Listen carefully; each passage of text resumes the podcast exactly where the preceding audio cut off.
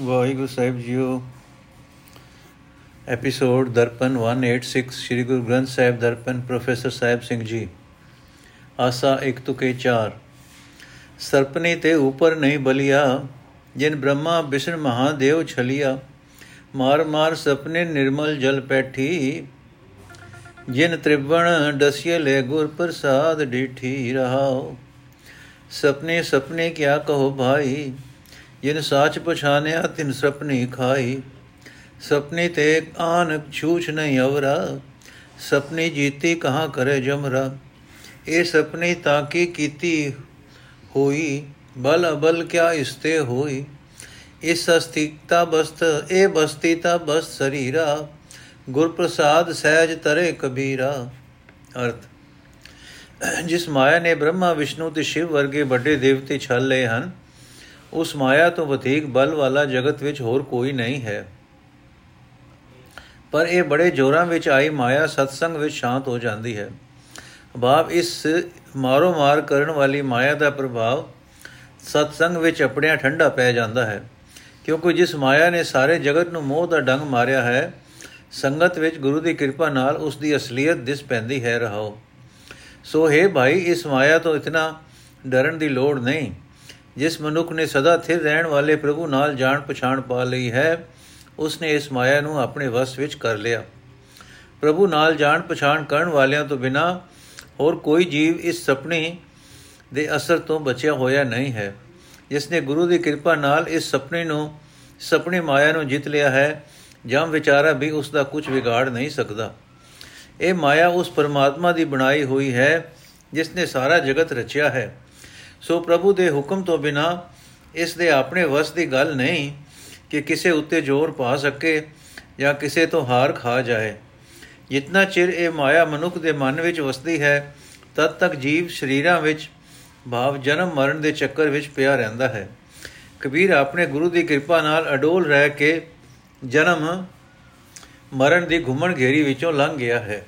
ਆਸਾ, ਕਹਾ ਸੁਆਨ ਕੋ ਸਿਮਰਤ ਸੁਨਾਏ ਕਹਾ ਸਾਕਤ ਪੈ ਹਰ ਗੁਣ ਗਾਏ। RAM RAM RAM ਰਮੈ, ਰਮ ਰਹੀਐ। ਸਾਕਤ ਸਿਉ ਭੂਲ ਨਹੀਂ ਕਹੀਐ ਰਹਾਓ ਕਉਆ ਕਹਾ ਕਪੂਰ ਚਰਾਏ, ਕਹਿ ਬਿਸਿਰ ਕੋ ਦੂਧ ਪਿਆਏ। ਸਤ ਸੰਗਤ ਮਿਲ ਵਿਵੇਕ ਬੁਧ ਹੋਈ, ਪਾਰਸ ਪਰਸ ਲੋਹਾ ਕੰਚਨ ਸੋਈ। ਸਾਕਤ ਸੁਆਨ ਸਭ ਕਰੇ ਕਰਾਇਆ, ਜੋ ਦੁਰ ਲਿਖਿਆ ਸੋ ਕਰਮ ਕਮਾਇਆ। ਅੰਮ੍ਰਿਤ ਲੈ ਲੈ ਨੀਮ ਸੰਚਾਈ ਕਹਿਤ ਕਬੀਰ ਵਾ ਕੋ ਸਹਿਜ ਨ ਜਾਈ। ਅੰਮ੍ਰਿਤ ਲੈ ਲੈ ਨੀਮ ਸਿੰਚਾਈ। ਕਹਿਤ ਕਬੀਰ ਵਾ ਕੋ ਸਹਿਜ ਨ ਜਾਈ। ਅਰਥ, ਜਿਵੇਂ ਕੁੱਤਿਆਂ ਨੂੰ ਸਿਮਰਤੀਆਂ ਸੁਣਾਉਣ ਦਾ ਕੋਈ ਲਾਭ ਨਹੀਂ ਹੁੰਦਾ, ਤਿਵੇਂ ਸਾਗਤ ਦੇ ਕੋਲ ਪਰਮਾਤਮਾ ਦੇ ਗੁਣ ਗਾਵਿਆਂ ਸਾਗਤ ਉੱਤੇ ਅਸਰ ਨਹੀਂ ਪੈਂਦਾ। हे ਭਾਈ, ਆਪ ਹੀ ਸਦਾ ਪਰਮਾਤਮਾ ਦਾ ਸਿਮਰਨ ਕਰਨਾ ਚਾਹੀਦਾ ਹੈ। ਕਦੇ ਵੀ ਕਿਸੇ ਸਾਗਤ ਨੂੰ ਸਿਮਰਨ ਕਰਨ ਦੀ ਸਿੱਖਿਆ ਨਹੀਂ ਦੇਣੀ ਚਾਹੀਦੀ, ਰਹਾਓ। ਕਾਂ ਨੂੰ ਮੁਸ਼ਕ ਕਫੂਰ ਖਵਾਉਣ ਤੋਂ ਕੋਈ ਗੁਣ ਨਹੀਂ ਨਿਕਲਦਾ ਕਿਉਂਕਿ ਕਾਂ ਦੀ ਗੰਧ ਖਾਣ ਦੀ ਆਦਤ ਨਹੀਂ ਜਾ ਸਕਦੀ। ਇਸੇ ਤਰ੍ਹਾਂ ਸੱਪ ਨੂੰ ਦੁੱਧ ਪਿਆਉਣ ਨਾਲ ਵੀ ਕੋਈ ਫਾਇਦਾ ਨਹੀਂ ਹੋ ਸਕਦਾ। ਉਹ ਸਗੋਂ ਡੰਗ ਮਾਰਨ, ਮਾਰਨੋਂ ਫਿਰ ਵੀ ਨਹੀਂ ਟਲੇਗਾ। ਇਹ ਚੰਗੇ ਮੰਦੇ ਕੰਮ ਦੀ ਪਰਖ ਕਰਨ ਵਾਲੀ ਅਕਲ ਸਾਧ ਸੰਗਤ ਵਿੱਚ ਬੈਠਿਆਂ ਹੀ ਆਉਂਦੀ ਹੈ। ਜਿਵੇਂ ਪਾਰਸ ਨੂੰ ਛੋ ਕੇ ਉਹ ਲੋਹਾ ਵੀ ਸੋਨਾ ਹੋ ਜਾਂਦਾ ਹੈ। ਕੁੱਤਾ ਤੇ ਸਾਕਤ ਜੋ ਕੁਝ ਕਰਦਾ ਹੈ ਪ੍ਰੇਰਿਆ ਹੋਇਆ ਹੀ ਕਰਦਾ ਹੈ। ਪਿਛਲੇ ਕੀਤੇ ਕਰਮਾਂ ਅਨੁਸਾਰ ਜੋ ਕੁਝ ਮੁੱਢ ਤੋਂ ਇਸ ਦੇ ਮੱਥੇ ਉੱਤੇ ਲਿਖਿਆ ਹੈ, ਭਾਵ ਜੋ ਸੰਸਕਾਰ ਇਸ ਦੇ ਮਨ ਵਿੱਚ ਬਣ ਚੁੱਕੇ ਹਨ, ਉਸੇ ਤਰ੍ਹਾਂ ਹੀ ਗੁਣ ਕਰੀ, ਹੁਣ ਕਰੀ ਜਾਂਦਾ ਹੈ।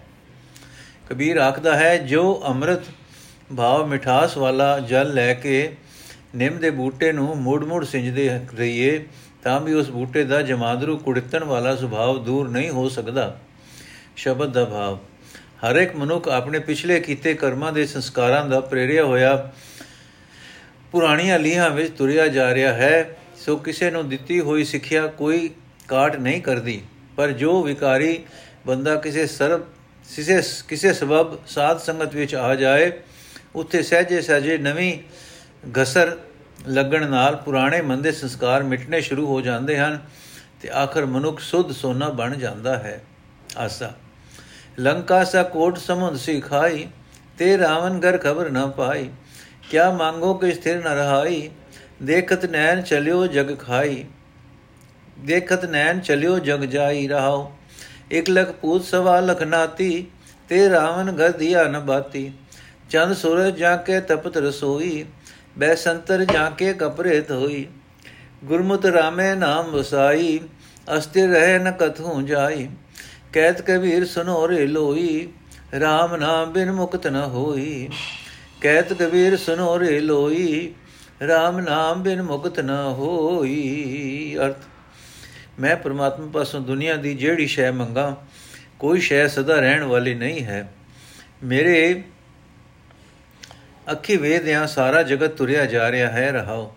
ਜਿਸ ਕਾਰਨ ਦਾ ਲੰਕਾ ਵਰਗਾ ਕਿਲਾ ਜਿਸ ਰਾਵਣ ਦਾ ਲੰਕਾ ਵਰਗਾ ਕਿਲਾ ਸੀ ਤੇ ਸਮੁੰਦਰ ਵਰਗੀ ਉਸ ਕੁਲੇ ਦੀ ਰਾਖੀ ਲਈ ਖਾਈ ਸੀ, ਉਸ ਰਾਵਣ ਦੇ ਘਰ ਦਾ ਅਜ ਨਿਸ਼ਾਨ ਨਹੀਂ ਮਿਲਦਾ। ਜਿਸ ਰਾਵਣ ਦੇ 1 ਲੱਖ ਪੁੱਤਰ ਤੇ 1.5 ਲੱਖ ਪੋਤਰੇ ਦੱਸੇ ਜਾਂਦੇ ਹਨ, ਉਸ ਦੇ ਮਹਿਲਾਂ ਵਿੱਚ ਕਿਤੇ ਦੀਵਾ ਵੱਟੀ ਜਗਦਾ ਨਾ ਰਿਹਾ। ਇਹ ਉਸ ਰਾਵਣ ਦਾ ਜ਼ਿਕਰ ਹੈ ਜਿਸ ਦੀ ਰਸੋਈ ਚੰ드ਰਮਾ ਤੇ ਸੂਰਜ ਤਿਆਰ ਕਰਦੇ ਸਨ, ਜਿਸ ਦੇ ਕੱਪੜੇ ਬਸੰਤਰ ਦੇਵਤਾ ਧੋਂਦਾ ਸੀ ਭਾਵ ਜਿਸ ਰਾਵਣ ਦੇ ਪੁੱਤਰ ਪੋਤਰਿਆਂ ਦੀ ਰੋਟੀ ਤਿਆਰ ਕਰਨ ਲਈ ਦਿਨੇ ਰਾਤ ਰਸੋਈ ਤਪਦੀ ਰਹਿੰਦੀ ਸੀ ਤੇ ਉਹਨਾਂ ਦੇ ਕੱਪੜੇ ਸਾਫ਼ ਕਰਨ ਲਈ ਹਰ ਵੇਲੇ ਅਗ ਦੀਆਂ ਭਠੀਆਂ ਚੜੀਆਂ ਰਹਿੰਦੀਆਂ ਸਨ, ਸੋ ਜੋ ਮਨੁੱਖ ਇਸ ਨਾਸ਼ਵੰਤ ਜਗਤ ਵੱਲੋਂ ਹਟਾ ਕੇ ਆਪਣੇ ਮਨ ਨੂੰ ਸਤਿਗੁਰ ਦੀ ਮੱਤ ਲੈ ਕੇ ਪ੍ਰਭੂ ਦੇ ਨਾਮ ਵਿੱਚ ਟਿਕਾਉਂਦਾ ਹੈ, ਉਹ ਸਦਾ ਅਡੋਲ ਰਹਿੰਦਾ ਹੈ। ਇਹ ਜਗਤ ਮਾਇਆ ਦੀ ਖਾਤਰ ਭਟਕਦਾ ਨਹੀਂ ਹੈ। ਇਸ ਜਗਤ ਮਾਇਆ ਦੀ ਖਾਤਰ ਭਟਕਦਾ ਨਹੀਂ ਹੈ। ਕਬੀਰ ਆਖਦਾ ਹੈ, ਸੁਣੋ हे ਜਗਤ ਦੇ ਲੋਕੋ, ਪ੍ਰਭੂ ਦਾ ਨਾਮ ਸਿਮਰਨ ਤੋਂ ਬਿਨਾ ਜਗਤ ਦੇ ਇਸ ਮੋਹ ਮੋਹ ਤੋਂ ਖਲਾਸੀ ਨਹੀਂ ਹੋ ਸਕਦੀ।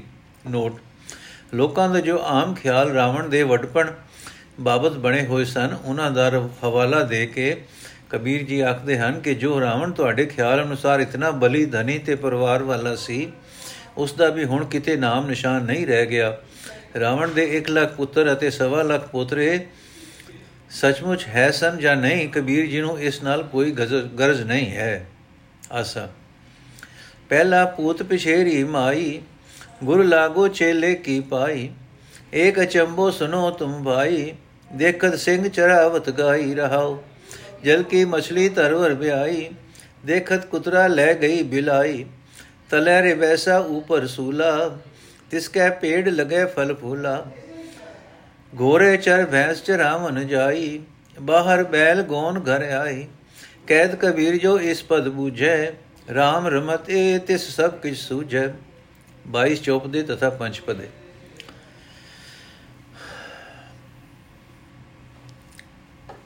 ਅਰਥੇ ਭਾਈ ਸੁਣੋ ਇੱਕ ਅਚਰਜ ਖੇਡ ਜੋ ਜਗਤ ਵਿੱਚ ਵਰਤ ਰਹੀ ਹੈ, ਸਾਡੇ ਵੇਖਦਿਆਂ ਇਹ ਨਿਡਰ ਅਸਲੇ ਵਾਲਾ ਜੀਵ ਇੰਦਰੀਆਂ ਨੂੰ ਪ੍ਰਸੰਨ ਕਰਦਾ ਫਿਰਦਾ ਹੈ, ਮਾਨੋ ਸ਼ੇਰ ਗਾਈਆਂ ਚਾਰਦਾ ਫਿਰਦਾ ਹੈ ਰਹਾਓ। ਇਹ ਜੀਵਾਤਮਾ ਦਾ ਤਾਂ ਪਵਿੱਤਰ ਪਰਮਾਤਮਾ ਦੀ ਅੰਸ਼ ਸੀ, ਪਰ ਇਸ ਉਤੇ ਮਾਇਆ ਦਾ ਪ੍ਰਭਾਵ ਪੈ ਗਿਆ ਤੇ ਵੱਡੇ ਅਸਲੇ ਵਾਲਾ ਜੀਵ ਆਪਣੇ ਹੀ ਬਣਾਏ ਹੋਏ ਮਨ ਚੇਲੇ ਦੀ ਪੈਰੀ ਲੱਗਣ ਲੱਗ ਪਿਆ। ਬਾ ਮਨ ਦੇ ਪਿੱਛੇ ਤੁਰਨ ਲੱਗ ਪਿਆ। ਸਤਸੰਗ ਦੇ ਆਸਰੇ ਜੀਵਨ ਵਾਲੀ ਜਿੰਦ ਸੰਸਾਰਕ ਕੰਮਾਂ ਵਿੱਚ ਰੁੱਝ ਗਈ ਹੈ। ਤਿਸਨਾ ਬਿੱਲੀ ਇਸ ਦੇ ਸੰਤੋਖ ਨੂੰ ਸਾਡੇ ਦੇਖਦਿਆਂ ਹੀ ਫੜ ਲੈ ਗਈ ਹੈ। हे ਭਾਈ, ਇਸ ਜੀਵ ਨੇ ਸੰਸਾਰਕ ਪਸਾਰੇ ਨੂੰ ਆਪਣਾ ਬਣਾ ਲਿਆ ਹੈ ਤੇ ਅਸਲੀ ਮੂਲ ਪ੍ਰਭੂ ਨੂੰ ਆਪਣੇ ਅੰਦਰੋਂ ਬਾਹਰ ਕੱਢ ਦਿੱਤਾ ਹੈ। ਹੁਣ ਇਹੋ ਜਿਹੇ ਜੀਵ ਰੁੱਖ ਦੇ ਪੇੜ ਨੂੰ ਫੁੱਲ ਫਲ ਵੀ ਅਜੇ ਹੀ ਵਾਸਨਾ ਦੇ ਹੀ ਲੱਗ ਰਹੇ ਹਨ। ਜੀਵਾਤਮਾ ਦੇ ਕਮਜ਼ੋਰ ਪੈਣ ਕਰਕੇ ਵਾਸਨਾ ਬੈਂਸ ਮਨ ਘੋੜੇ ਉੱਤੇ ਸਵਾਰ ਹੋ ਕੇ ਇਸ ਨੂੰ ਵਿਸ਼ੇ ਭੋਗਣ ਲਈ ਭਜਾਈ ਫਿਰਦੀ ਹੈ। ਹੁਣ ਹਾਲਤ ਇਹ ਬਣ ਗਈ ਹੈ ਕਿ ਧੀਰਜ ਰੂਪ ਬਲਦ ਬਾਹਰ ਨਿਕਲ ਗਿਆ ਹੈ, ਭਾਵ ਧੀਰਜ ਨਹੀਂ ਰਹਿ ਗਈ, ਤੇ ਤਿਸਨਾ ਦੀ ਛੱਟ ਜੀਵ ਉੱਤੇ ਆ ਪਈ ਹੈ। ਕਬੀਰ ਆਖਦਾ ਹੈ, ਜੋ ਮਨੁੱਖ ਇਸ ਵਪਾਰਨ, ਵਾਪਰਨ ਵਾਲੀ ਹਾਲਤ ਨੂੰ ਸਮਝ ਲੈਂਦਾ ਹੈ, ਪਰਮਾਤਮਾ ਦਾ ਸਿਮਰਨ ਕਰਕੇ ਉਸ ਨੂੰ ਜੀਵਨ ਦੇ ਸਹੀ ਰਸਤੇ ਦੀ ਸਾਰੀ ਸੂਝ ਪੈ ਜਾਂਦੀ ਹੈ, ਤੇ ਉਹ ਇਸ ਤ੍ਰਿਸ਼ਨਾ ਨਾਲ ਵਿੱਚ ਨਹੀਂ ਫਸਦਾ।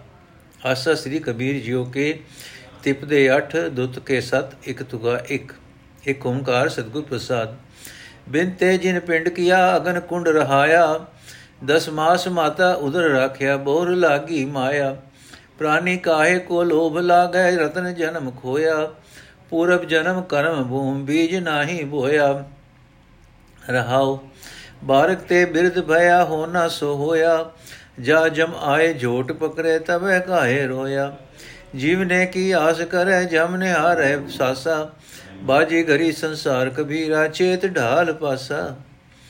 ਜੀਵ ਨੇ ਕੀ ਆਸ ਕਰੇ, ਜਮ ਨੇ ਹਾਰੇ ਸਾਸਾ। ਬਾਜੀ ਘਰੀ ਸੰਸਾਰ ਕਬੀਰਾ, ਚੇਤ ਢਾਲ ਪਾਸਾ। ਅਰਥ, ਜਿਸ ਪ੍ਰਭੂ ਨੇ ਪਿਤਾ ਦੀ ਇੱਕ ਬੂੰਦ ਤੋਂ ਤੇਰਾ ਸਰੀਰ ਬਣਾ ਦਿੱਤਾ ਹੈ, ਤੇ ਮਾਂ ਦੇ ਪੇਟ ਦੀ ਅੱਗ ਦੇ ਕੁੰਡ ਵਿੱਚ ਤੈਨੂੰ ਬਚਾਈ ਰੱਖਿਆ 10 ਮਹੀਨੇ ਮਾਂ ਦੇ ਪੇਟ ਵਿੱਚ ਤੇਰੀ ਰਾਖੀ ਕੀਤੀ।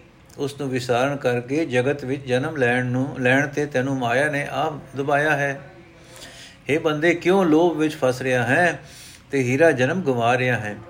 ਪਿਛਲੇ ਜਨਮ ਵਿੱਚ ਕੀਤੇ ਕਰਮਾਂ ਅਨੁਸਾਰ ਮਿਲੇ ਇਸ ਮਨੁੱਖਾ ਸਰੀਰ ਵਿੱਚ ਕਿਉਂ ਤੂੰ ਪ੍ਰਭੂ ਦਾ ਨਾਮ ਰੂਪ ਬੀਜ ਨਹੀਂ ਬੀਜਦਾ ਰਹਾ ਹੁਣ ਤੂੰ ਬਾਲਕ ਤੋਂ ਬੁੱਢਾ ਹੋ ਗਿਆ ਹੈ। ਪਿਛਲਾ ਬੀਤਿਆ ਸਮਾਂ ਹੱਥ ਨਹੀਂ ਆਉਣਾ। ਜਿਸ ਵੇਲੇ ਜਮ ਸਿਰ ਤੇ ਸਿਰ ਤੇ ਆ, ਸਿਰੋਂ ਆ ਫੜੇਗਾ ਤਦੋਂ ਰੋਣ ਦਾ ਕੀ ਲਾਭ ਹੋਵੇਗਾ? ਬੁੱਢਾ ਹੋ ਕੇ ਅਜੇ ਵੀ ਤੂੰ ਹੋਰ ਜਿਉਣ ਦੀਆਂ ਆਸਾਂ ਬਣਾ ਬੈਠ ਰਿਹਾ ਹੈ ਤੇ ਉਧਰ ਜਮ ਤੇਰੇ ਸਾਹ ਤੱਕ ਰਿਹਾ ਹੈ। ਭਾਵ ਗਿਣ ਰਿਹਾ ਹੈ ਕਿ ਕਦੋਂ ਮੁੱਕਣ ਤੇ ਆਉਂਦੇ ਹਨ ਮੁੱਕਦੇ, ਮੁੱਕਣ ਤੇ ਆਉਂਦੇ ਹਨ। ਕਿ ਕਦੋਂ ਮੁੱਕਣ ਤੇ ਆਉਂਦੇ ਹਨ। हे ਕਬੀਰ, ਜਗਤ ਨਟ ਦੀ ਖੇਡ ਹੀ ਹੈ। ਇਸ ਖੇਡ ਵਿੱਚ ਜਿੱਤਣ ਲਈ ਪ੍ਰਭੂ ਦੀ ਯਾਦ ਦਾ ਪਾਸਾ ਸੁੱਟ, ਪ੍ਰਭੂ ਦੀ ਯਾਦ ਦੀ ਖੇਡ ਖੇਡੋ। ਆਸਾ। ਤਨ ਰਹਿ ਨਹੀਂ ਮਨ ਪੁਨ ਰਬ ਕਰ ਹੋ, ਪਾਚੋ ਤਤ ਬਰਾਤੀ। RAM ਰਾਏ ਸਿਓ ਭਾਵਰ ਲੈ ਹੋ ਆਤਮ ਤੇ ਰੰਗ ਰਾਤੀ। ਗਾਉ ਗਾਉਰੀ ਦੁਲਹਨੀ ਮੰਗਲ ਚਾਰਾ, ਮੇਰੇ ਗ੍ਰਹਿ ਆਏ ਰਾਜਾ ਰਾਮ ਬਤਾਰਾ ਰਹਾਓ। ਨਾਭ ਕਮਲ ਮੈਂ ਬੇਦੀ ਰਚ ਲੈ, ਬ੍ਰਹਮ ਗਿਆਨ ਉਚਾਰਾ। RAM ਰਾਏ ਸੋ ਦੂਲੋ ਪਾਇਓ, ਅਸਬੜ ਭਾਗ ਹਮਾਰਾ। ਸੁਰ ਨਰ ਮੁਨ ਜਨ ਕੋਤਕ ਆਏ, ਕੋਟ 33 ਉਜਾਨਾ। ਕਹਿ ਕਬੀਰ ਮੋਇ ਵਿਆਹ ਚਲੇ ਹੈ ਪੁਰਖ ਏਕ ਭਗਵਾਨਾ। ਸੁਰ ਨਰ ਮੁਨ ਜਨ ਕੋਤਕ ਆਏ ਕੋਟ 33 ਉਜਾਨਾ। ਕਹਿ ਕਬੀਰ ਮੋਇ ਵਿਆਹ ਚਲੇ ਹੈ ਪੁਰਖ ਏਕ ਭਗਵਾਨਾ। ਅਰਥ ਹੈ, ਨਵੀਓ ਵੋਟਿਓ, ਪ੍ਰਭੂ ਪ੍ਰੀਤ ਵਿੱਚ ਰੰਗੇ ਹੋਏ ਗਿਆਨ ਇੰਦਰੀਓ। ਤੁਸੀਂ ਮੁੜ ਮੁੜ ਸੁਹਾਗ ਦੇ ਗੀਤ ਗਾਓ, ਕਿਉਂਕਿ ਮੇਰੇ ਹਿਰਦੇ ਘਰ ਵਿੱਚ ਮੇਰਾ ਪਤੀ ਜਗਤ ਦਾ ਮਾਲਕ ਪਰਮਾਤਮਾ ਆਇਆ ਹੈ, ਰਹਾਓ। ਮੈਂ ਆਪਣੇ ਸਰੀਰ ਨੂੰ ਆਪਣਾ ਮਨ ਰੰਗਣ ਲਈ ਰੰਗਣ ਵਾਲਾ ਭਾਂਡਾ ਬਣਾਇਆ ਹੈ। ਬਾ ਮੈਂ ਆਪਣੇ ਮਨ ਨੂੰ ਬਾਹਰ ਭਟਕਣ ਤੋਂ ਵਰਜ ਕੇ ਸਰੀਰ ਦੇ ਅੰਦਰ ਹੀ ਰੱਖ ਰਹੀ ਹਾਂ। ਮਨ ਨੂੰ ਮੈਂ ਭਲੇ ਗੁਣਾਂ ਦੇ ਰੰਗ ਨਾਲ ਰੰਗਿਆ ਹੈ। ਇਸ ਕੰਮ ਵਿੱਚ ਸਹਾਇਤਾ ਕਰਨ ਲਈ ਦਇਆ, ਧਰਮ ਆਦਿਕ ਦੇਵੀ ਗੁਣਾਂ ਨੂੰ ਮੈਂ ਮੇਲੀ ਜਾਂਜੀ ਬਣਾਇਆ ਹੈ। ਹੁਣ ਮੈਂ ਜਗਤਪਤੀ ਪਰਮਾਤਮਾ ਨਾਲ ਲਾਵਾਂ ਲੈ ਰਹੀ ਹਾਂ ਤੇ ਮੇਰਾ ਆਤਮਾ ਉਸ ਪਤੀ ਦੇ ਪਿਆਰ ਵਿੱਚ ਰੰਗਿਆ ਗਿਆ ਹੈ।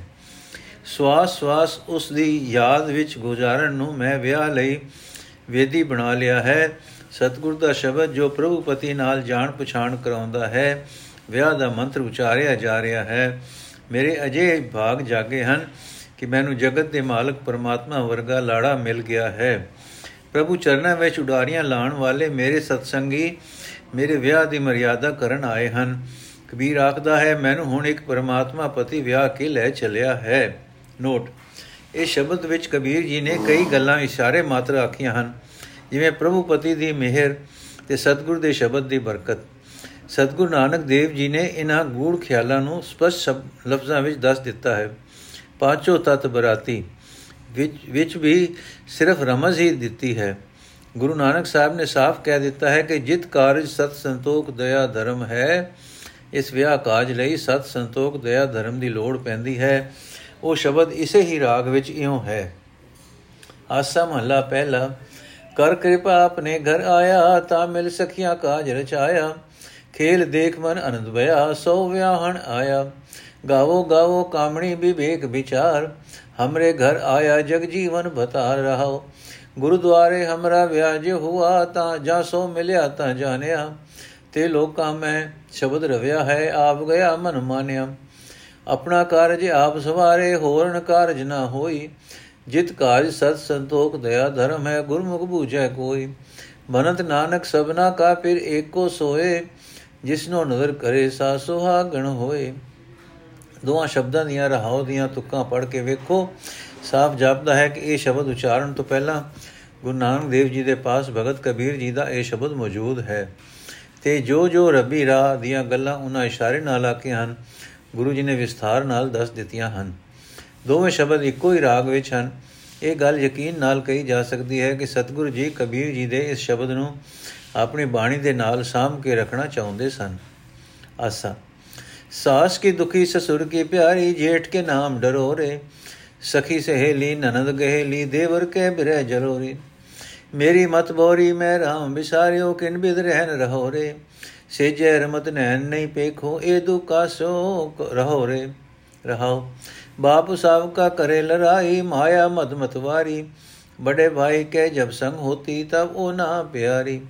ਕਹਿਤ ਕਬੀਰ ਪੰਜ ਕੋ ਝਗਰਾ ਝਗਰਤ ਜਨਮ ਗਵਾਇਆ। ਝੂਠੀ ਮਾਇਆ ਸਭ ਜਗ ਬਾਂਧਿਆ, ਮੈਂ ਰਾਮ ਰਮਤ ਸੁਖ ਪਾਇਆ।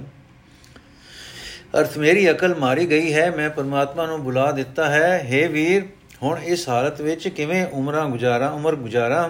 हे ਵੀਰ ਇਹ ਦੁੱਖ ਮੈਂ ਕਿਸ ਨੂੰ ਸੁਣਾਵਾਂ ਕਿ ਉਹ ਪ੍ਰਭੂ ਮੇਰੇ ਹਿਰਦੇ ਸੇਜ ਉੱਤੇ ਵਸਦਾ ਹੈ ਪਰ ਮੈਨੂੰ ਅੱਖੀ ਨਹੀਂ ਦਿਸਦਾ ਰਹਾਓ हे ਵੀਰ ਮੈਂ ਮਾਇਆ ਦੇ ਹੱਥੋਂ ਦੁਖੀ ਹਾਂ ਫਿਰ ਵੀ ਸਰੀਰ ਨਾਲ ਪਿਆਰ ਦੇ ਅਭਿਆਸ ਹੋਣ ਕਰਕੇ ਮੈਨੂੰ ਜੇਠ ਦੇ ਨਾਮ ਤੋਂ ਹੀ ਡਰ ਲੱਗਦਾ ਹੈ ਭਾਵ ਮੇਰਾ ਮਰਨ ਨੂੰ ਚਿਤ ਨਹੀਂ ਕਰਦਾ हे ਸਖੀ ਸਹੇਲਿਓ ਮੈਨੂੰ ਇੰਦਰੀਆਂ ਨੇ ਆਪਣੇ ਵਸ ਵਿੱਚ ਕਰ ਰੱਖਿਆ ਹੈ ਮੈਂ ਦਿਓਰ ਦੇ ਵਿਛੋੜੇ ਵਿੱਚ ਭਾਵ ਵਿਚਾਰ ਤੋਂ ਸਖਣੀ ਹੋਣ ਕਰਕੇ ਅੰਦਰੋਂ, ਅੰਦਰੇ ਅੰਦਰ ਸੜ ਰਹੀ ਹਾਂ। ਮੇਰੇ ਨਾਲ ਜਮਿਆ ਇਹ ਸਰੀਰ ਸਦਾ ਮੇਰੇ ਨਾਲ ਲੜਾਈ ਕਰਦਾ ਹੈ, ਭਾਵ ਸਦਾ ਖਾਣ ਨੂੰ ਮੰਗਦਾ ਹੈ। ਮਾਇਆ ਨੇ ਮੈਨੂੰ ਝੱਲੀ ਕਰ ਰੱਖਿਆ ਹੈ। ਜਦੋਂ ਮਾਂ ਦੇ ਪੇਟ ਵਿੱਚ ਮੈਂ ਵੱਡੇ ਵੀਰ ਗਿਆਨ ਦੇ ਨਾਲ ਸਾਂ, ਤਦੋਂ ਸਿਮਰਨ ਕਰਦੀ ਸਾਂ ਤੇ ਪਤੀ ਨੂੰ ਪਿਆਰੀ ਸਾਂ। ਕਬੀਰ ਆਖਦਾ ਹੈ, ਬਸ, ਇਸੇ ਤਰ੍ਹਾਂ ਸਭ ਜੀਵਾਂ ਨੂੰ ਪੰਜ ਕਮਾਦਕਾਂ ਨਾਲ ਵਾਸਤਾ ਪਿਆ ਹੋਇਆ ਹੈ। ਸਾਰਾ ਜਗਤ ਇਹਨਾਂ ਨਾਲ ਖੈਂਦਿਆਂ ਹੀ ਉਮਰ ਜਾਈ ਗਵਾਰਿਆ ਹੈ। ਠਗਣੀ ਮਾਇਆ ਨਾਲ ਵੱਜਾ ਪਿਆ ਹੈ, ਪਰ ਮੈਂ ਪ੍ਰਭੂ ਨੂੰ ਸਿਮਰ ਕੇ ਸੁਖ ਪਾ ਲਿਆ ਹੈ। ਨੋਟ। ਕਵਿਤਾ ਦੇ ਦ੍ਰਿਸ਼ਟੀਕੋਣ ਤੋਂ ਇਹ ਸ਼ਬਦ ਪੜਨ ਵਾਲੇ ਦੇ ਦਿਲ ਨੂੰ ਡੂੰਗੀ ਧੂ ਪਾਉਂਦਾ ਹੈ। ਇਸ ਦਿਲ ਨੂੰ ਡੂੰਗੀ ਧਰੂ ਪਾਉਂਦਾ ਹੈ।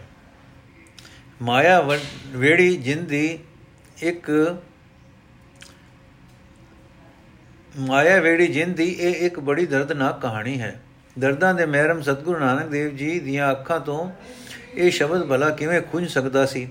ਸਾਰੀ ਦਰਦਨਾਕ ਕਹਾਣੀ ਦੇ ਅਖੀਰ ਤੇ ਅਪੜ ਕੇ ਹੀ ਅੱਧੀ ਤੁਕ ਵਿੱਚ ਸੁਖ ਦਾ ਸਾਹ ਆਉਂਦਾ ਹੈ।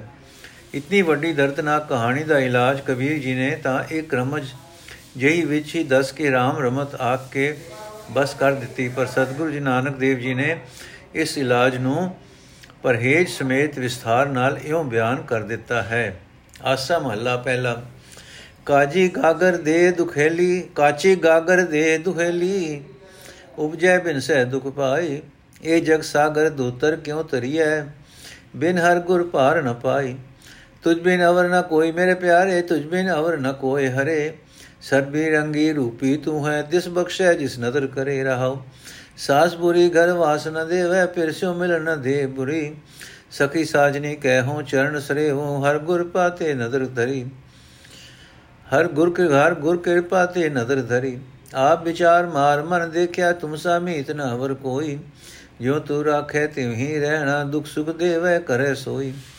ਆਸਾ ਮਨਸਾ ਦੋ ਵਿਨਾਸ਼ ਤ੍ਰੈ ਗੁਣ ਆਸ ਨਿਵਾਸ ਭਰੀ ਭਈ ਤੁਰਿਆ ਅਵਸਥਾ ਗੁਰਮੁਖ ਪਾਈਏ, ਸੰਤ ਸਭਾ ਕੀ ਓਟ ਲਹੀ। ਗਿਆਨ, ਧਿਆਨ ਸਗਲੇ ਸਭ ਜਪ ਤਵ ਜਿਸ ਹਿਰਦੈ ਰਖ ਬੇਵਾ ਨਾਨਕ ਰਾਮ ਨਾਮ ਮਨ ਰਾਤਾ, ਗੁਰਮਤਿ ਪਾਏ ਸਹਿਜ ਸੇਵਾ। ਕਬੀਰ ਜੀ ਦੇ ਸ਼ਬਦ ਵਿੱਚ ਸਖੀ ਸਹੇਲੀ ਕਿਸ ਨੂੰ ਆਖਿਆ ਹੈ?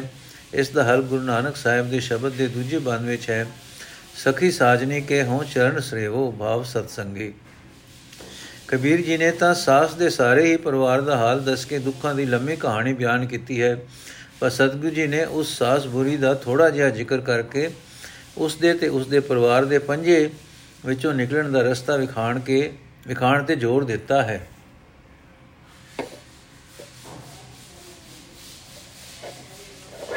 ਆਸਾ। ਹਮ ਗਰ ਸੂਤ ਨੈਨ ਤਿਨ, ਨਿਤ ਤਾਨਾ ਕੰਠ ਜਿਨੇ ਹੁਮਾਰੇ ਤੁਮ ਤੋ ਬੇਦ ਪੜੋਗਾ ਇਤਰੀ ਗੋਬਿੰਦ ਹਿਰਦੈ ਹਮਾਰੇ। ਮੇਰੀ ਜੇਬਾ ਬਿਸ਼ਨ ਨੈਨ ਨਾਰਾਇਣ ਹਿਰਦੈ ਬਸੇ ਗੋਬਿੰਦਾ। जम द्वार जब पूछस भवरे, तब क्या कैस मुकुंदा रहो? हम गोरु तुम गुआर गुसाई जन्म जन्म रखवारे। कबू न पार उतार चरायो, कैसे खसम हमारे? तू बामन मैं कासिक जुल्हा, बूझो मोर ज्ञाना। तुम तो जाचे भूपत राजे, हर मोर ध्याना। ਅਰਥੇ ਝੱਲੇ ਬ੍ਰਾਹਮਣ, ਜੇ ਤੈਨੂੰ ਇਸ ਕਰਕੇ ਆਪਣੀ ਉੱਚੀ ਜਾਤ ਦਾ ਮਾਣ ਹੈ ਕਿ ਤੇਰੇ ਗਲ ਵਿੱਚ ਜਨੇਊ ਹੈ, ਜੋ ਸਾਡੇ ਗਲ ਵਿੱਚ ਨਹੀਂ ਹੈ, ਤਾਂ ਵੇਖ ਉਹ ਜਿਹਾ ਹੀ ਸਾਡੇ ਘਰ ਬਥੇਰਾ ਸੂਤਰ ਹੈ, ਜਿਸ ਜਲ ਨਾਲ ਅਸੀਂ ਨਿਤ ਤਾਣਾ ਤਣਦੇ ਹਾਂ। ਤੇਰਾ, ਜਿਸ ਨਾਲ ਅਸੀਂ ਨਿਤ ਤਾਣਾ ਤਣਦੇ ਹਾਂ। ਤੇਰਾ ਵੇਦ ਆਦਿਕ ਪੜਨ ਦਾ ਮਾਣ ਵੀ ਕੂੜਾ ਹੈ, ਕਿਉਂਕਿ ਤੁਸੀਂ ਤਾਂ ਵੇਦ ਦੇ ਗਾਇਤਰੀ ਮੰਤਰ ਨਿਰੇ ਜੀਵ ਨਾਲ ਹੀ ਉਚਾਰਦੇ ਹੋ, ਪਰ ਪਰਮਾਤਮਾ ਮੇਰੇ ਹਿਰਦੇ ਵਿੱਚ ਵਸਦਾ ਹੈ। हे ਕਮਲੇ ਬ੍ਰਾਹਮਣ, ਪ੍ਰਭੂ ਜੀ ਮੇਰੀ ਤਾਂ ਜੀਬ ਉੱਤੇ ਮੇਰੀਆਂ ਅੱਖਾਂ ਵਿੱਚ ਤੇ ਮੇਰੇ ਦਿਲ ਵਿੱਚ ਵਸਦੇ ਹਨ। ਪਰ ਤੈਨੂੰ ਜਦੋਂ ਯਮਰਾਜ ਦੀ ਹਜ਼ੂਰੀ ਵਿੱਚ ਪ੍ਰਭੂ ਵੱਲੋਂ ਪੁੱਛ ਹੋਵੇਗੀ, ਤਾਂ ਕੀ ਉੱਤਰ ਦੇਵੇਂਗਾ ਕਿ ਕੀ ਕਰਦਾ ਰਿਹਾ ਇੰਨੀ ਸਾਰੀ, ਇੱਥੇ ਸਾਰੀ ਉਮਰ ਰਹਾਓ? ਕਈ ਜਨਮ ਤੋਂ ਤੁਸੀਂ ਲੋਕ ਸਾਡੇ ਰਾਖੇ ਬਣੇ ਆ ਰਹੇ ਹੋ। ਅਸੀਂ ਤੁਹਾਡੀਆਂ ਗਾਈਆਂ ਬਣੇ ਰਹੇ। ਤੁਸੀਂ ਸਾਡੇ ਖਸਮ ਗਵਾਲੇ ਬਣੇ ਰਹੇ। ਪਰ ਤੁਸੀਂ ਹੁਣ ਤੱਕ ਨਕਾਰੇ ਹੀ ਸਾਬਤ ਹੋਏ। ਤੁਸੀਂ ਕਦੇ ਵੀ ਸਾਨੂੰ ਨਦੀਆਂ ਪਾਰ ਲੰਘਾ ਕੇ ਨਾ ਚਾਰਿਆ। ਬਾਪ, ਇਸ ਸੰਸਾਰ ਸਮੁੰਦਰ ਤੋਂ ਪਾਰ ਲੰਘਣ ਵਾਲੀ ਕੋਈ ਮਤ ਨਾ ਦਿੱਤੀ। ਇਹ ਠੀਕ ਹੈ ਕਿ ਤੁਸੀਂ ਕਾਸੀ ਦਾ ਬ੍ਰਾਹਮਣ ਹੋ। ਭਾਵ ਤੈਨੂੰ ਮਾਣ ਹੈ ਆਪਣੀ ਵਿਦਿਆ ਦਾ, ਜੋ ਤੂੰ ਕਾਸੀ ਵਿੱਚ ਹਾਸਲ ਕੀਤੀ। ਤੇ ਮੈਂ ਜਾਤ ਦਾ ਜੁਲਾ ਹਾਂ, ਜਿਸ ਨੂੰ ਤੁਹਾਡੀ ਵਿਦਿਆ ਪੜਨ ਦਾ ਹੱਕ ਨਹੀਂ ਹੈ। ਪਰ ਮੇਰੀ ਵਿਚਾਰ ਦੀ ਇੱਕ ਗੱਲ ਸੋਚ ਕਿ ਵਿਦਿਆ ਪੜ ਕੇ ਤੁਸੀਂ ਆਖਰ ਕਰਦੇ ਕੀ ਹੋ? ਤੁਸੀਂ ਤਾਂ ਰਾਜੇ ਰਾਣਿਆਂ ਦੇ ਦਰ ਤੇ ਮੰਗਦੇ ਫਿਰਦੇ ਹੋ ਤੇ ਮੇਰੀ ਸੁਰਤ ਪ੍ਰਭੂ ਨਾਲ ਜੁੜੀ ਹੋਈ ਹੈ। ਆਸਾ। ਜਗ ਜੀਵਨ ਐਸਾ, ਸੁਪਨੇ ਜੈਸਾ, ਜੀਵਨ ਸੁਪਨ ਸਮਾਨੰ, ਸਾਚ ਕਰ ਹਮ ਗਾਂਠ ਦੀ ਨੀ ਛੋੜ ਪਰਮ ਨਿਧਾਨ।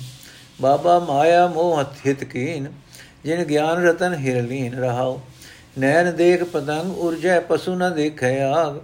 ਕਾਲ ਫਾਸਤੇ ਨ ਮੁਗਦ ਚੇਤੈ, ਕਨਕ ਕਾਮ ਨਹੀਂ ਲਾਗ ਕਰ ਵਿਕਾਰ ਕਰ ਵਿਚਾਰ ਵਿਕਾਰ ਪਰ ਹਰ ਤਰਨ ਤਾਰ ਨ ਸੋਏ। ਕਹਿ ਕਬੀਰ, ਜਗ ਜੀਵਨ ਐਸਾ ਦੁਤੀਆ ਨਾਹੀ ਕੋਏ। ਅਰਥ, ਜਗਤ ਵਿੱਚ ਮਨੁੱਖ ਦੀ ਜ਼ਿੰਦਗੀ ਅਜਿਹੀ ਹੈ ਹੀ ਹੈ ਕਿ ਜਿਹਾ ਸੁਪਨਾ ਹੈ। ਜ਼ਿੰਦਗੀ ਸੁਪਨੇ ਵਰਗੀ ਹੀ ਹੈ। ਪਰ ਅਸਾਂ ਸਭ ਤੋਂ ਉੱਚੇ ਸੁੱਖਾਂ ਦੇ ਖਜ਼ਾਨੇ ਪ੍ਰਭੂ ਨੂੰ ਛੱਡ ਕੇ ਇਸ ਸੁਪਨ ਸਮਾਨ ਜੀਵਨ ਨੂੰ ਸਦਾ ਕਾਇਮ ਰਹਿਣ ਵਾਲਾ ਜਾਣ ਕੇ ਇਸ ਨੂੰ ਗੰਢ ਦੇ ਰੱਖੀ ਹੈ।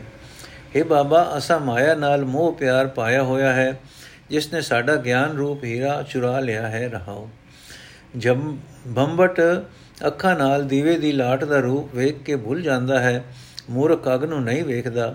ਤਿਵੇਂ ਹੀ ਮੂਰਖ ਜੀਵ ਸੋਨੇ ਤੇ ਇਸਤਰੀ ਦੇ ਮੋਹ ਵਿੱਚ ਫਸ ਕੇ ਮੌਤ ਦੀ ਫਾਈ ਨੂੰ ਚੇਤੇ ਨਹੀਂ ਰੱਖਦਾ। ਕਬੀਰ ਆਖਦਾ ਹੈ اے ਭਾਈ, ਤੂੰ ਵਿਚਾਰ ਛੱਡ ਦੇ ਅਤੇ ਪ੍ਰਭੂ ਨੂੰ ਚੇਤੇ ਕਰ। ਉਹੀ ਇਸ ਸੰਸਾਰ ਸਮੁੰਦਰ ਵਿੱਚੋਂ ਤਾਰਨ ਲਈ ਜਹਾਜ਼ ਹੈ ਅਤੇ ਉਹ ਸਾਡੇ ਜੀਵਨ ਦਾ ਆਸਰਾ। ਪ੍ਰਭੂ ਐਸਾ ਹੈ ਕਿ ਕੋਈ ਹੋਰ ਉਸ ਨਾਲ, ਉਸ ਵਰਗਾ ਨਹੀਂ ਹੈ। ਅਸਾ ਜੋ ਮੈਂ ਰੂਪ ਕੀਏ ਬੋ ਤੇਰੇ, ਅਪਨ ਰੂਪ ਨ ਹੋਈ। ਤਾਗਾ ਤੰਤ ਸਾਜ ਸਭ ਥਾਕਾ। RAM ਨਾਮ ਬਸ ਹੋਈ। ਅਬ ਮੋਇ ਨਾਚ ਨੋ ਨਾ ਆਵੇ, ਮੇਰਾ ਮਨ ਮੰਦਰੀਆ ਨ ਬਜਾਵੇ ਰਹਾਓ ਕਾਮ ਕ੍ਰੋਧ ਮਾਇਆ ਲੈ ਜਾਰੀ, ਤ੍ਰਿਸ਼ਨਾ ਗਾਗਰ ਫੂਟੀ। ਕਾਮ ਚੋਲ ਨਾ ਭਇਆ ਹੈ ਪੁਰਾਨਾ, ਗਿਆ ਭਰਮ ਸਭ ਛੂਟੀ। ਸਰਬ ਭੂਤੇ ਕਹਿ ਕਰ ਜਾਣਿਆ, ਚੁਕੇ ਬਾਦ ਬਿਬਾਦਾ। ਕਹਿ ਕਬੀਰ ਮੈਂ ਪੂਰਾ ਪਾਇਆ ਭੈ ਰਾਮ ਪ੍ਰਸਾਦਾ। ਅਰਥ, ਪਰਮਾਤਮਾ ਦੀ ਕਿਰਪਾ ਨਾਲ ਹੁਣ ਮੈਂ ਮਾਇਆ ਦੇ ਹੱਥਾਂ ਤੋਂ ਨਚਣੋਂ ਹਟ ਗਿਆ ਹਾਂ। ਹੁਣ ਮੇਰਾ ਮਨ ਇਹ ਮਾਇਆ ਦੇ ਮੋਹ ਦੀ ਢੋਲਕੀ ਨਹੀਂ ਵਜਾਉਂਦਾ। ਰਹਾਓ। ਮਾਇਆ ਦੇ ਮੋਹ ਵਿੱਚ ਫਸ ਕੇ ਮੈਂ ਜਿਹੜੇ ਕਈ ਜਨਮਾਂ ਵਿੱਚ ਫਿਰਦਾ ਰਿਹਾ, ਉਹ ਹੁਣ ਜਨਮ ਮਰਨ ਦਾ ਗੇੜ ਮੁੱਕ ਗਿਆ ਹੈ। ਮੇਰੇ ਮਨ ਦਾ ਮੋਹ ਦਾ ਧਾਗਾ, ਮੋਹ ਦੀ ਤਾਰ ਅਤੇ ਮੋਹ ਦੇ ਸਾਰੇ ਅਡੰਬਰ ਸਭ ਮੁੱਕ ਗਏ ਹਨ। ਹੁਣ ਮੇਰਾ ਮਨ ਪਰਮਾਤਮਾ ਦੇ ਨਾਮ ਦੇ ਵਸ ਵਿੱਚ ਹੋ ਗਿਆ ਹੈ।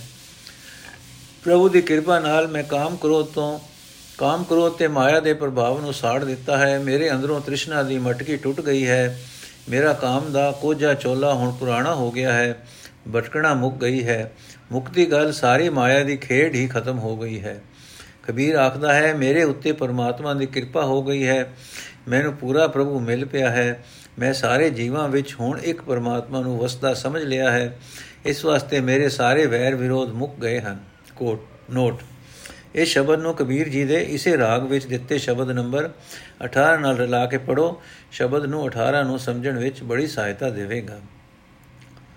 ਆਸਾ, ਰੋਜਾ ਧਰੇ ਮਨਾਵੇ, ਅਲੋ ਸਵਾਦਤ ਜੀ ਸੰਘਾਰੇ। ਆਪਾ ਦੇਖ ਅਵਰ ਨਹੀਂ ਦੇਖੇ, ਕਾਹੇ ਕੋ ਜਕ ਮਾਰੇ। ਕਾਜੀ ਸਾਹਿਬ, ਏਕ ਤੋ ਹੀ ਮੈਂ, ਤੇਰਾ ਸੋਚ ਵਿਚਾਰ ਨ ਦੇਖੈ। ਖਬਰ ਨਾ ਕਰੇ ਦੀਨ ਕੇ ਬੋਰੇ ਤਾਂ ਤੇ ਜਨਮ ਅਲੇਖੈ ਰਹਾਓ ਸਾਚ ਕਤੇ ਬਖਾਨੇ ਅਲੋ ਨਾਰਪੁਰਖ ਨਹੀਂ ਕੋ ਹੋ ਕੋਈ। ਪੜੇ ਗੁਨੇ ਨਾਹੀ ਕਛ ਬੋਰੇ ਜੋ ਦਿਲ ਮੈਂ ਖਬਰ ਨਾ ਹੋਈ। ਅਲੋ ਗੈਬ ਸਗਲ ਘਟ ਭੀਤਰ, ਹਿਰਦੈ ਲਿਓ ਵਿਚਾਰੀ। ਹਿੰਦੂ ਤੁਰਕ ਦੋ ਹੂੰ ਮੈਂ ਇੱਕ ਹੈ ਇੱਕ ਹੈ ਕਬੀਰ ਪੁਕਾਰੀ। ਅਲੋ ਗੈਬ ਸਗਲ ਘਟ ਭੀਤਰ, ਹਿਰਦੈ ਲਿਓ ਵਿਚਾਰੀ। ਹਿੰਦੂ ਤੁਰਕ ਦੋ ਹੂੰ ਮੈਂ ਇੱਕ ਹੈ ਕਹੇ ਕਬੀਰ ਪੁਕਾਰੀ। ਅਰਥ, ਹੈ ਕਾਜੀ, ਸਾਰੇ ਜਗਤ ਦਾ ਮਾਲਕ ਇੱਕ ਰੱਬ ਹੈ, ਉਹ ਤੇਰਾ ਵੀ ਰੱਬ ਹੈ, ਤੇਰੇ ਅੰਦਰ ਵੀ ਮੌਜੂਦ ਹੈ, ਪਰ ਤੂੰ ਸੋਚ ਵਿਚਾਰ ਕੇ ਤੱਕਦਾ ਨਹੀਂ। हे ਸ਼ਰੈ ਵਿੱਚ ਕਮਲੇ ਹੋਏ ਕਾਜ਼ੀ, ਤੂੰ ਇਸ ਭੇਤ ਨੂੰ ਸਮਝਦਾ ਨਹੀਂ, ਇਸ ਵਾਸਤੇ ਤੇਰੀ ਉਮਰ, ਤੇਰਾ ਜੀਵਨ ਅਜਾਈ ਜਾ ਰਿਹਾ ਹੈ। ਰਹਾਓ। हे ਭਾਈ, ਕਾਜ਼ੀ ਰੋਜ਼ਾ ਰੱਖਦਾ ਹੈ, ਰੋਜ਼ਿਆਂ ਦੇ ਅਖੀਰ ਤੇ ਈਦ ਵਾਲੇ ਦਿਨ ਅੱਲਾ ਦੇ ਨਾਮ ਤੋਂ ਕੁਰਬਾਨੀ ਦਿੰਦਾ ਹੈ, ਪਰ ਆਪਣੇ ਸਵਾਦ ਦੀ ਖਾਤਰ ਇਹ ਜੀਵ ਮਾਰਦਾ ਹੈ। ਆਪਣੇ ਹੀ ਸਵਾਰਥ ਨੂੰ ਅੱਖਾਂ ਅੱਗੇ ਰੱਖ ਕੇ ਹੋਰਨਾਂ ਦੀ ਪਰਵਾਹ ਨਹੀਂ ਕਰਦਾ, ਤਾਂ ਤੇ ਇਹ ਸਭ ਉਦਮ ਵਿਅਰਥ ਜੱਖਾ ਮਾਰਨ ਵਾਲੀ ਗੱਲ ਹੀ ਹੈ। ਇਹ ਕਾਜ਼ੀ, ਤੁਹਾਡੀਆਂ ਆਪਣੀਆਂ ਮਜ਼ਹਬੀ ਕਿਤਾਬਾਂ ਵੀ ਇਹੋ ਆਖਦੀਆਂ ਹਨ ਕਿ ਅੱਲਾ ਸਦਾ ਕਾਇਮ ਰਹਿਣ ਵਾਲਾ ਹੈ। ਸਾਰੀ ਦੁਨੀਆ ਅੱਲਾ ਦੀ ਪੈਦਾ ਕੀਤੀ ਹੋਈ ਹੈ। ਉਸ ਅੱਲਾ ਦੇ ਨੂਰ ਤੋਂ ਬਿਨਾ ਕੋਈ ਜਨਾਨੀ ਮਰਦ ਜਿਉਂਦਾ ਨਹੀਂ ਰਹਿ ਸਕਦਾ। ਪਰ ਹੈ ਕਮਲੇ ਕਾਜ਼ੀ, ਜੋ ਤੇਰੇ ਦਿਲ ਵਿੱਚ ਇਹ ਸੂਝ ਨਹੀਂ ਪਈ ਤਾਂ ਮਜਬੀ ਕਿਤਾਬਾਂ ਨੂੰ ਨਿਰਾ ਪੜਨ ਤੇ ਵਿਚਾਰਨ ਦਾ ਕੋਈ ਲਾਭ ਨਹੀਂ। ਹੈ ਕਾਜੀ ਕਬੀਰ, ਉੱਚੇ ਕੂਕ ਕੇ ਆਖਦਾ ਹੈ ਭਾਵ ਪੂਰੇ ਯਕੀਨ ਨਾਲ ਆਖਦਾ ਹੈ, ਤੂੰ ਵੀ ਆਪਣੇ ਦਿਲ ਵਿੱਚ ਵਿਚਾਰ ਰੱਖ ਕਰਕੇ ਵੇਖ ਲੈ, ਰੱਬ ਸਾਰੇ ਸਰੀਰਾਂ ਵਿੱਚ ਲੁਕਿਆ ਬੈਠਾ ਹੈ, ਹਿੰਦੂ ਤੇ ਮੁਸਲਮਾਨ ਵਿੱਚ ਵੀ ਇੱਕ ਉਹੀ ਵਸਦਾ ਹੈ। ਆਸਾ ਤਿਪਦਾ ਇੱਕ ਤੁਕਾ ਕਿਉ ਸਿੰਗਾਰ ਮਿਲਣ ਕਹਿ ਤਾਈ, ਹਰ ਨ ਮਿਲੇ ਜਗ ਜੀਵਨ ਗੁਸਾਈ, ਹਰ ਮੇਰੋ ਪਿਰ ਹਉ ਹਰ ਕੀ ਬਹੁਰੀਆ RAM ਬੜੇ ਮੈਂ ਤਨਕ ਲਹੁਰੀਆ, ਰਹਾਉ, ਧਨ ਪੀਰ ਏਕੈ ਸੰਗ ਬਸੇਰਾ, ਸੇਜ ਏਕ ਪੈ ਮਿਲਨ ਦੁਹੇਰਾ। ਧਨ ਸੁਹਾਗਨ ਜੋ ਪੀ ਭਾਵੈ, ਜੋ ਪੀਏ ਭਾਵੈ, ਕਹਿ ਕਬੀਰ ਫਿਰ ਜਨਮ ਨਾ ਆਵੇ। ਧਨ ਸੁਹਾਗਨ ਜੋ ਪੀਏ ਭਾਵੈ, ਕਹਿ ਕਬੀਰ ਫਿਰ ਜਨਮ ਨਾ ਆਵੇ। ਨੋਟ। ਕਬੀਰ ਜੀ ਨੇ ਇਸ ਸ਼ਬਦ ਵਿੱਚ ਕਈ ਗੱਲਾਂ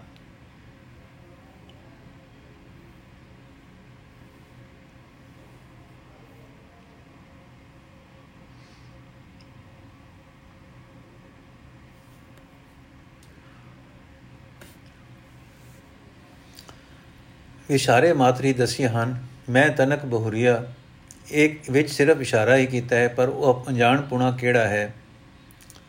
ਉਸ ਵਿਸਤਾਰ ਨਾਲ ਨਹੀਂ ਦੱਸਿਆ, ਮਿਲਣ ਦੁਹੇਰਾ ਕਿਉਂ ਹੈ? ਇਹ ਗੱਲ ਵੀ ਲਫ਼ਜ਼ ਤਨਕ ਲਹੁਰੀਆ ਵਿੱਚ ਹੀ ਗੁਪਤ ਰੱਖੀ ਹੈ।